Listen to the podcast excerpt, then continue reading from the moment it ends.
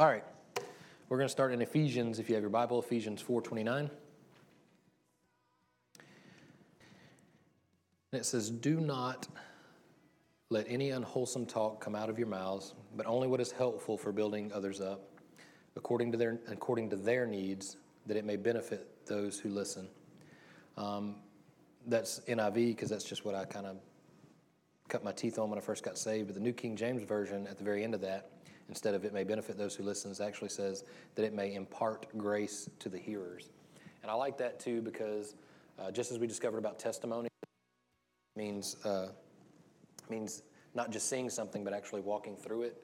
That it was a two two part word. That it was a, a, a seeing something that happened to somebody else, and then the door walking through, actually experiencing that. Um, and so, in the same way, that when we when we say things that are building others my mic, is my mic cutting in and out? Let me grab this other one. Chick, chick. All right. So it says that it, that it may impart grace to the hearer. So basically, when when we recognize what we're saying to other people and we, we change the vocabulary, we're actually imparting grace to others. We are actually expressing the love of the Father to others with the way that we speak, and there's power in it. You know, we talk about there there uh, being power in our tongues. There is there's power to tear people down and power to build people up. Now, um, there are lots of different ways that I think uh, physically that we, we get torn down throughout our lives where people will say things to us and hurt us. Or, you know, whether it's intentional or not, there are these things. There's this, uh, there's this comedian, I can't remember his name, uh, John Mulaney. He talks about he's, he's most intimidated by like 12 and 13 year old boys because they're so mean. And he's like, if I'm walking down the road, they're like, oh, look at that guy. He's got feminine hips. And he's like, oh, how'd you know that was the thing I was sensitive about? Just like random things. So there's like these. with me, I remember in high school, there were two Justins. It was Justin Ishii and then me uh, on Dauphin Island. And uh, I remember I overheard someone else talking about the two, and they were like, oh, no, Justin. They're like, well, which one? They're like, oh, the one with the big nose. And I was like, wait a minute. Is that me? Do I have a big nose? And I never really dawned on me that I had a big nose. And so I, I, went home and I like looked at myself. I was like, hey, "What do you know? I have a big nose." I didn't even know it, but I was not sensitive about that until someone pointed out. Now I don't think they were being ugly; they were just trying to identify me. Uh, but uh, and I got over that pretty quick. It's not a big deal. I don't care. I got a big nose, but. Uh, but there are things like that that you don't recognize sometimes, and someone brings it to light, and then all of a sudden you you recognize all the time you're thinking about that one thing, right?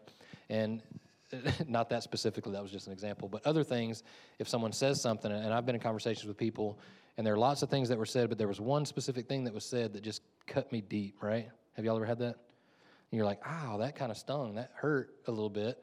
Um, and then you kind of question everything after that, like, well, you know, what? A, how does this feel, or what does this person think of me? And then you feel it starts it starts building up, like, it's, well, not building up, starts tearing you down, like tearing down your character. Like, what did I do wrong? You know, what else have I done? And all these things, you start questioning all this stuff. Well, what that does is it makes you self referential, makes you thinking about yourself and not other people all the time. So when, when those kind of things start to cut, it's a very, it can be very emotional, it can very, be very deep, but at the same time, when the Holy Spirit comes in, He doesn't just, um, He doesn't just heal those things, He actually takes them away and gives you something better in return. So when we, we have a very I guess, limited or earthly per- perspective. He gives us an eternal perspective. So he gives us something deeper. It's more of a kingdom mindset than just a, a I guess, kind of a tit for tat thing where we argue back and forth. We talked about last week how Jesus didn't spend a lot of time arguing. Um, he took the time to hear what people had to say. They questioned him. He talked to them. Um, he told them parables. He told them stories. He tried to get them to understand the, the heart of the Father. He didn't just react to everyone. He took the time to um, process what they were saying and, and respond to them in a way that was beneficial to them, right?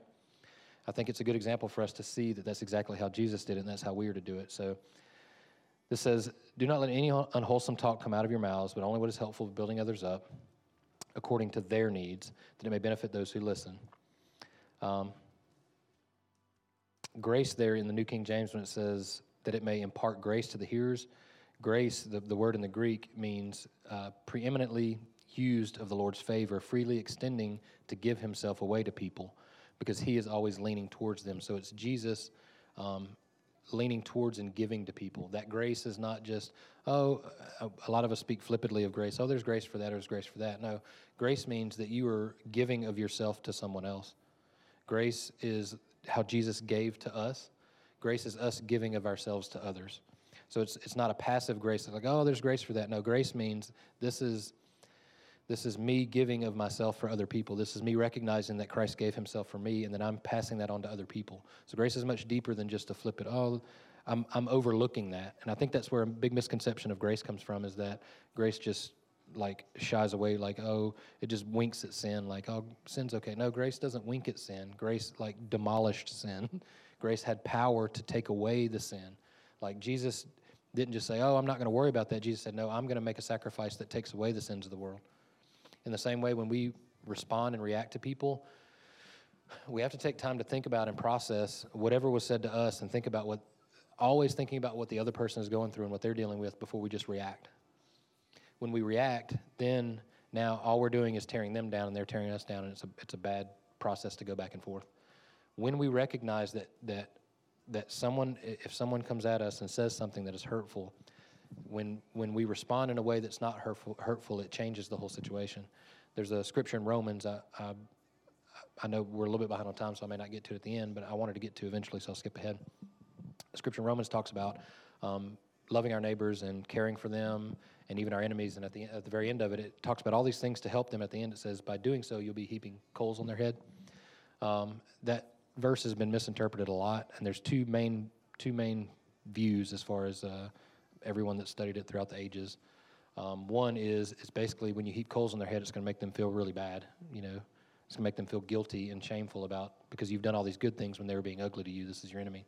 And the other train of thought, which I agree with a little bit more, is in that culture, they had to keep their houses warm, especially where they were, especially in the north of Jerusalem. It would snow and it was very cold, and they had to keep their houses warm. And it makes much more sense to me going along the lines with helping and loving our enemies at the very end of that to say, we will be heaping coals on their heads. It doesn't make much sense to me and go along with any of Jesus' teachings to say, we're going to do all these things to make them feel really bad. right? It, it, it's not, it's illogical. It's like saying that I'm going to do all these good things just so you feel horrible about all these good things that I do. Now, you may, and it could be a bit of a double entendre there where it could mean a little bit of both. But for me, it makes much more sense that as we, we bless people and love people, it changes their perspective. It changes how they view us, and when when they view us, they're viewing a representation of God. We're ambassadors. We're like we're like uh, demonstrating God's love to people on earth. So when they recognize that, then they see how good our God is. And I think in in doing so, it's it's completely off the whole train of thought that we would be hurting them in the process by heaping coals, hot coals onto their heads. And they would literally carry these bowls on their heads full of hot coals to their houses so that they could keep their houses warm. And so, to me, in doing so, you are actually giving them sustainable life. Like that was their life. So, not only are you doing good things, giving them food, giving them different things, but you're also giving them fire to warm their home and to cook their food and to help them. So, to me, it's just an extension of everything else that he was saying in that verse in Romans. All right, got a little ahead of myself there. Verse 30. We're still in Ephesians 4:30. It says, "And do not grieve the Holy Spirit of God, with whom you were sealed for the day of redemption. Now let's stop there. How do we grieve the Holy Spirit of God? He just told us. If he says, do not do something, and right behind it says, do not grieve the Holy Spirit of God, he's saying, do not let any unwholesome t- talk come out of your mouths, but only what is helpful in building others up according to their needs that may benefit those who listen. So, grieving the Holy Spirit is going to be the exact opposite of that, right? There's going to be tearing people down. Verse 31 Get rid of all bitterness, rage, anger, brawling, and slander, along with every form of malice. Be kind and compassionate to one another, forgiving each other, just as Christ God forgave you. Follow God's example, therefore, as dearly loved children, and walk in the way of love, just as Christ loved us and gave himself up for us as a fragrant offering and sacrifice to God. So he's given us an example here of you. This is how you should do this. But just doing it in and of yourself is not going to cut it. You're going to need something else. And he gives you the, the answer right here. Just as Christ forgave you, you forgive other people. He gives us a, a, a very clear understanding of what that looks like in God, in Jesus himself. He says, look, don't just, don't just try to imitate this, but recognize that this is something that you have. Um, we talk about all the time you can't give away $10,000 unless you have $10,000. Until you understand your identity in Christ, you can't really share that with other people what happens is, and what happened to me, especially in my early, early Christian life and my early Christian walk, was I was really pushed to go out and uh, go soul winning. Have y'all ever gone soul winning or gone like door to door, giving away tracts or like trying to get people saved? Um, what I was pushed to do was go outside the doors and, and get people to go to heaven, but I really didn't have a good understanding of who I was as a son, or I didn't have a really good understanding of who God was as father. And so what I was doing was I was out there selling stuff. I really had no idea what I was selling. it's like being in sales and not even knowing, hey, you should get this stuff. What is it? I don't, it's really good. You should get it, right? And so what happened was I made a lot of people feel uncomfortable, and I was uncomfortable in the process. And I, what breaks my heart is I genuinely didn't care for any of those people. Like, truth, I mean, I, I, back then, I my heart was not towards people. My heart was towards pleasing God because I thought He wasn't pleased with me. Does that make sense? So what happened was, I was operating from a deficit, and I was giving other people my deficit, which is the exact opposite of the gospel. The gospel is Jesus fills all things in every way, and when He fills me, now I can help others be full. Do you see the the, the difference there?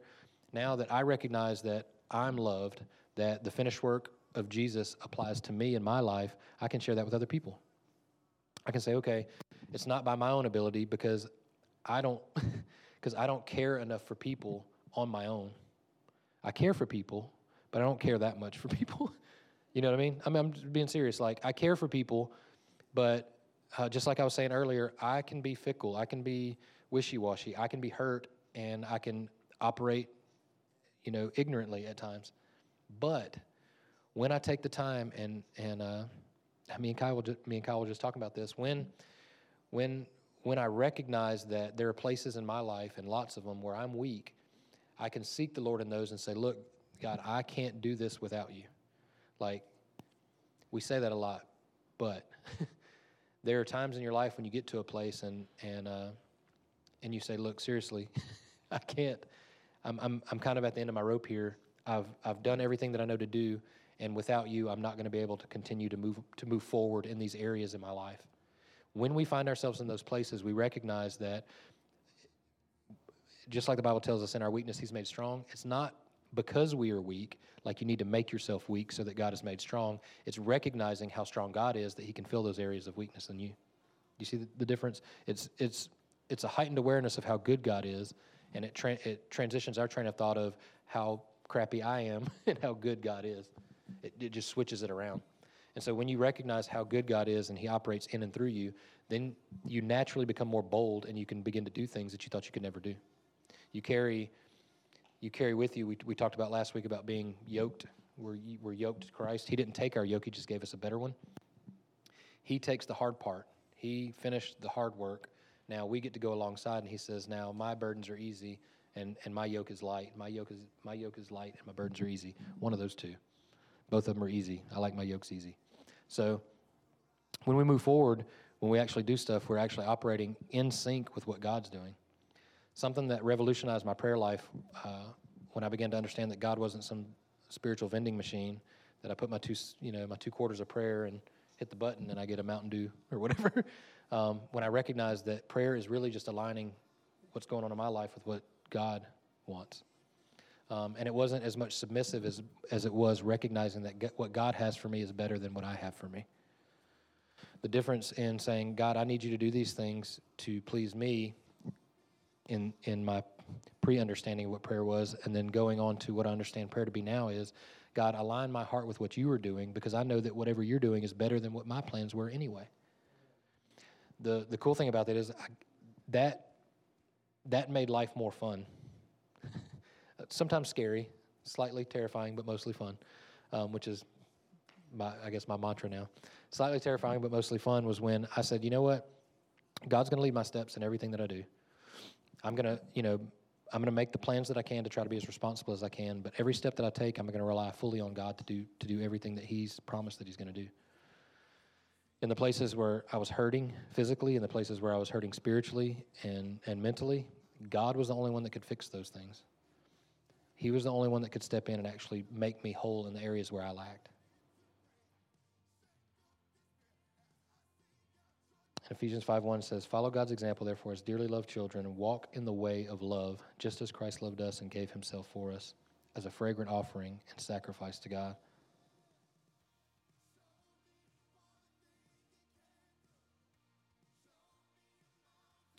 we're going to skip down for time's sake anyway. We'll skip down to verse 8. So Ephesians 5 8. It says, For you were once darkness, but now you are, in, you are light in the Lord. Live as children of light, for the fruit of light consists in all goodness, righteousness, and truth. And find out what pleases the Lord. Going back to what I was talking about about prayer. Find out what pleases the Lord. Have nothing to do with the fruitless deeds of darkness, but rather expose them. It is shameful even to mention what, what the disobedient do in secret. But everything exposed by the light becomes visible, and everything that is illuminated becomes a light. This is why it said, Wake up, sleeper, rise from the dead, and Christ will shine on you. Be very careful then how you live, not as unwise, but wise, making the most of every opportunity. Let's stop there. we talk about this a lot, and I hope that it encourages all of you guys to, when you go outside the doors, to make the most of every opportunity. Um, there are fewer, if not I say almost no coincidences now that I understand the heart of the Father. Every person you come in contact with is an opportunity to share the good news of the gospel, whether it's something simple or something profound. But it's in the context of actually caring for people, not just trying to check it off a list so that you please God. Making the most of every opportunity because, because the days are evil. Therefore, do not be foolish, but understand what the Lord's will is. Do not get drunk on wine, which leads to debauchery debauchery. Instead, be filled with the Spirit, speaking to one another with psalms, hymns, and songs from the Spirit. Sing and make music from your heart to the Lord, always giving thanks to God the Father for everything. In the name of our Lord Jesus Christ. Listen, thanksgiving, regardless of your circumstances, points people to God. When you are thankful, even when things aren't going well, people will begin to see something in you that's not very natural in our earthly kingdom. They'll begin to see things that are supernatural because you are living outside of this earthly kingdom and you are drawing from something else. When you, one of the one of the things that really caught my attention when when I was lost, and I've told this story a hundred times, but I'll never forget it, was recognizing my friend going through one of the worst tragedies in his life when he lost a loved one, and telling me that God was good in the middle of it. That blew my mind. I couldn't sleep at night. It bothered me. Like I thought, how could anyone say that God is good when something so tragic has happened?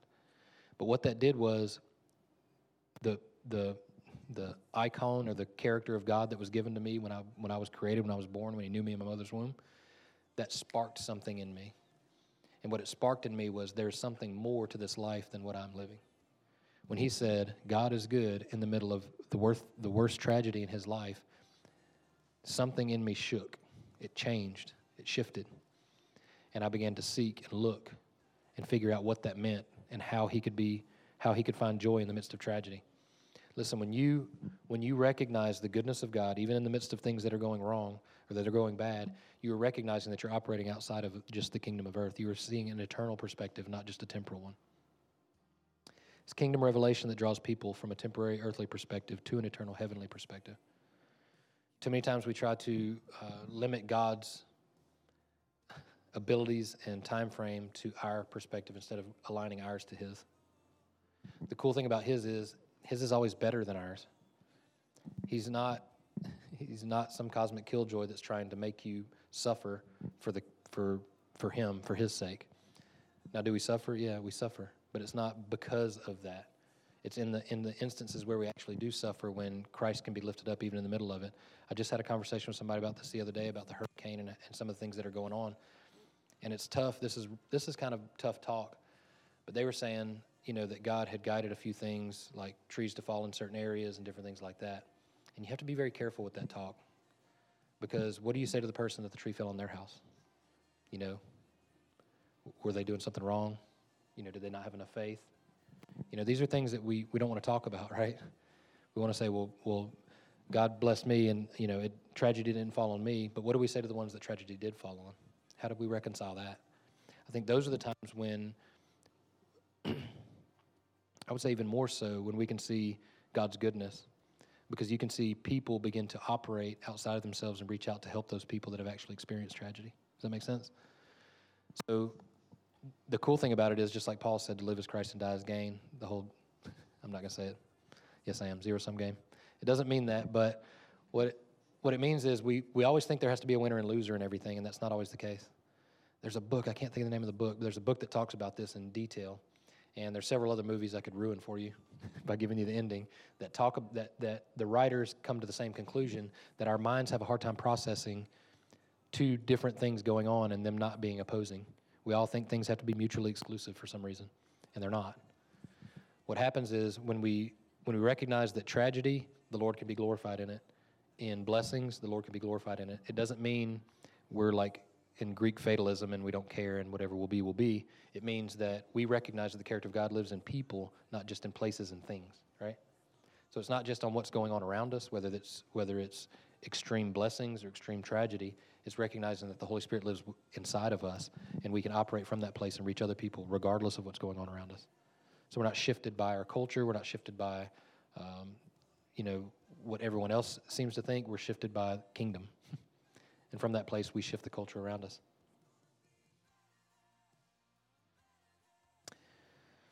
Uh, I like I like the message version of Ephesians 3 and 4. It says, Don't allow love to turn into lust, setting off uh, a downhill slide into sexual promiscuity.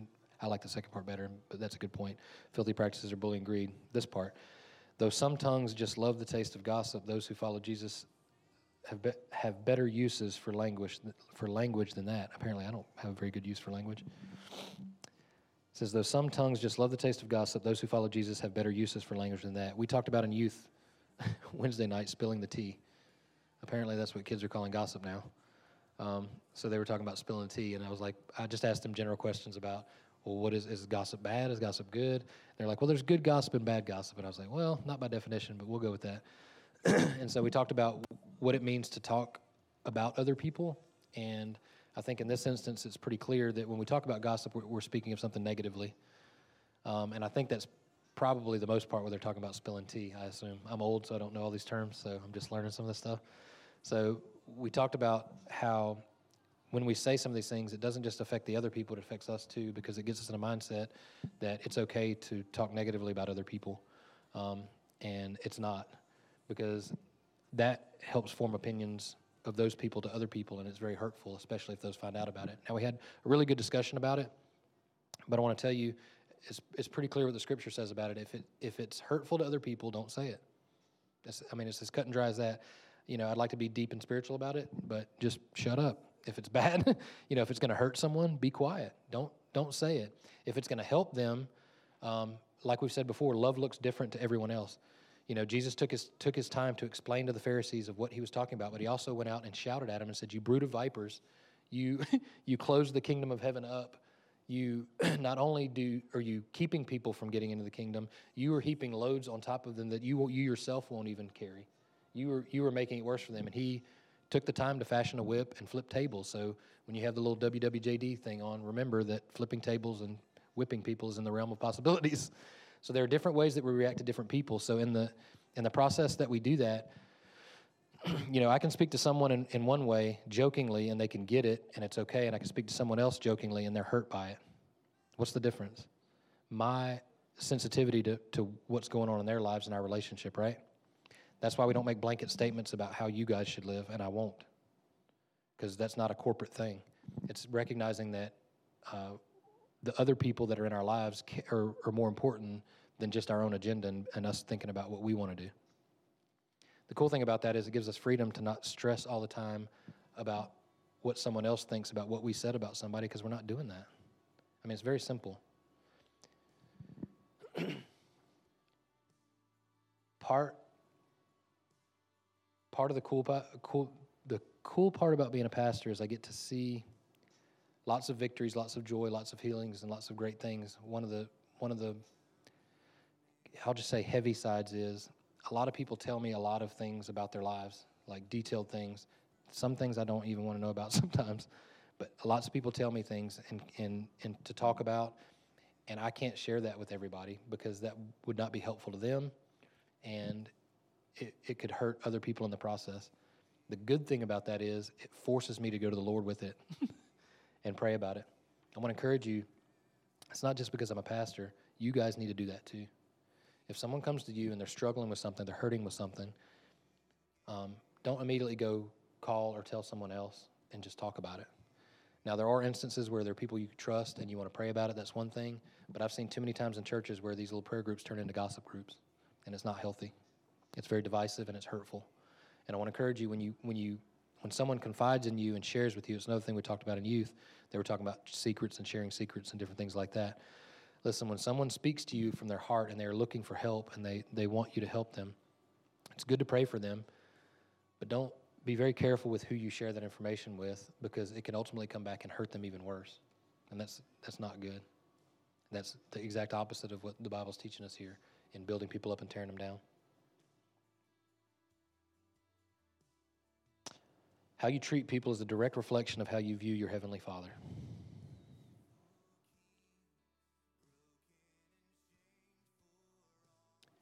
I think that when we when we're very judgmental towards people and we seek to um, belittle people or hurt people, that's how we think God is towards us. we recognize that God gives grace to us and He cares for us and He died for us even when we were still sinners and He gives us an unconditional love, we should take that and that should be our represent, representation towards people, and that's how we should act and react. Last, because we're running a little bit out of time, last thing I want to talk about just briefly um, prolonged social isolation is not good. I know that for a season, sometimes people feel the need to do that. But I felt this from the beginning, especially this whole COVID thing. The dangers of prolonged social isolation is not good. Um, sometimes we need to take a step back for a small season, even just in prayer or to spend time with the Lord, but not for a long time because we were designed, we were created from community. Father, Son, Holy Spirit, those guys were together. He created us from community to be in community with one another.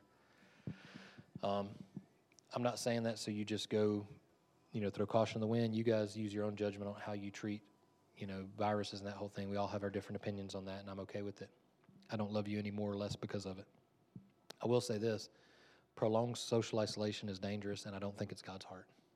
And I say that boldly because that's how we punish prisoners and people at war. We isolate them, we keep them away from everybody. You, we need each other. We're better together. We function better together. We see God's heart better together. When we come in a place and we corporate we worship corporately, we're together. I know we got a lot of people missing, but even together, half our church is is is volunteering to to love Buddy and Angela and, and pour into them and into their wedding, and they're working right now so that they can have it, and that's part of what it is to be a community. So when we recognize that, I just I just want to caution that just be careful with that because I've seen too many times when there's too much isolation, thoughts get in people's heads, they're not communicating with one another, and and people are hurt, people people view things the wrong way, and people uh, relationships will be hurt in the process. I just think it's dangerous. So I'll leave you with that. Um, I'm going to say these few things just about love, just a few verses to throw at you before we wrap up. John 15, 12 says, This is my commandment that you love one another as I have loved you. Romans 12, 10 says, Love one another with brotherly affection, outdo one another in showing honor. Romans 15, 1 says, We, are, we who are strong have an obligation to bear the failings of the weak and not to please ourselves. Let each of us please his neighbor for his good to build him up. Matthew 6:14 says, "For if you forgive others their trespasses, your heavenly Father will also forgive you. But if you do not forgive others their trespasses, neither will your Father forgive you your trespasses." Listen, that's a direct connection of the Father's love to other people. It doesn't get any clearer than that. What he's showing you is this love thing only works one way, and it's when you share it with other people. Galatians 5:14 says, "For the whole law is fulfilled in one word: you shall love your neighbor as yourself." 1 John 4:19 says, "We love because he first loved us." I love this verse because I believe that it's the truth of what agape love is. Um, Andrew Farley quoted this the other day on Instagram. It says, Agape is an impossible love. We don't work at it. We let the indwelling Christ Himself be our love. The good news is you, you don't have to do this on your own. You don't have to be the perfect love. You don't have to love people unconditionally on your own. Christ gives it to you so that you can give it to other people. It's, it's the indwelling of the Holy Spirit that leads you to love people outside of yourself. You and I aren't strong enough. I can't love Tracy the way she deserves to have a husband love her without Christ. I can't. I can't love my friends and my neighbors and you guys the way that I should without Christ. I can't. I'm, do not have that ability. The type of love that God gives us is not the same type of love that we love pizza and we love, you know, other things. It's, it's a different type of love, and it's a love that only comes from God. When we receive it, then we can give it. All right, y'all stand up with me. I'll pray for you guys. It's been a wild few weeks. I hope you guys have an awesome day today. Father, I just thank you. Um,